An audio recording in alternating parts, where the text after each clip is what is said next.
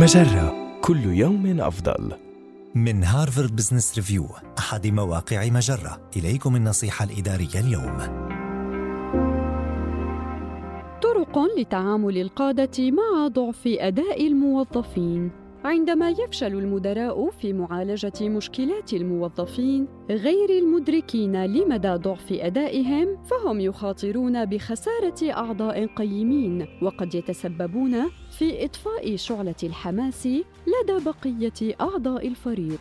إليك مجموعة أساليب تساعدك على التعامل مع ضعف أداء الموظفين. أولاً كن واضحا بشأن توقعاتك مع الموظف الذي ترى أن أداءه دون المستوى واشرح له الضرر الذي يلحقه بالمؤسسة أو حقيقة أن وظيفته على المحك. ثانيا إذا كان موظفك يحتاج إلى القيادة والتوجيه والإشراف من أجل التطور فقدم له ذلك دون تردد. وقف إلى جانبه فهو قد لا يدرك طبيعة أوجه القصور التي لديه. ثالثا أسند بعض مهام موظفك إلى موظف آخر وذلك لمساعدته على حمل أعباء يمكنه تحملها دون الضغط عليه. تعود ربط تعليقاتك الإيجابية للموظف ضعيف الأداء والمتبجج بأمور أخرى تود منه معالجتها. يمكنك القول بما أنك حققت اداء جيدا عند إلقاء العرض التقديمي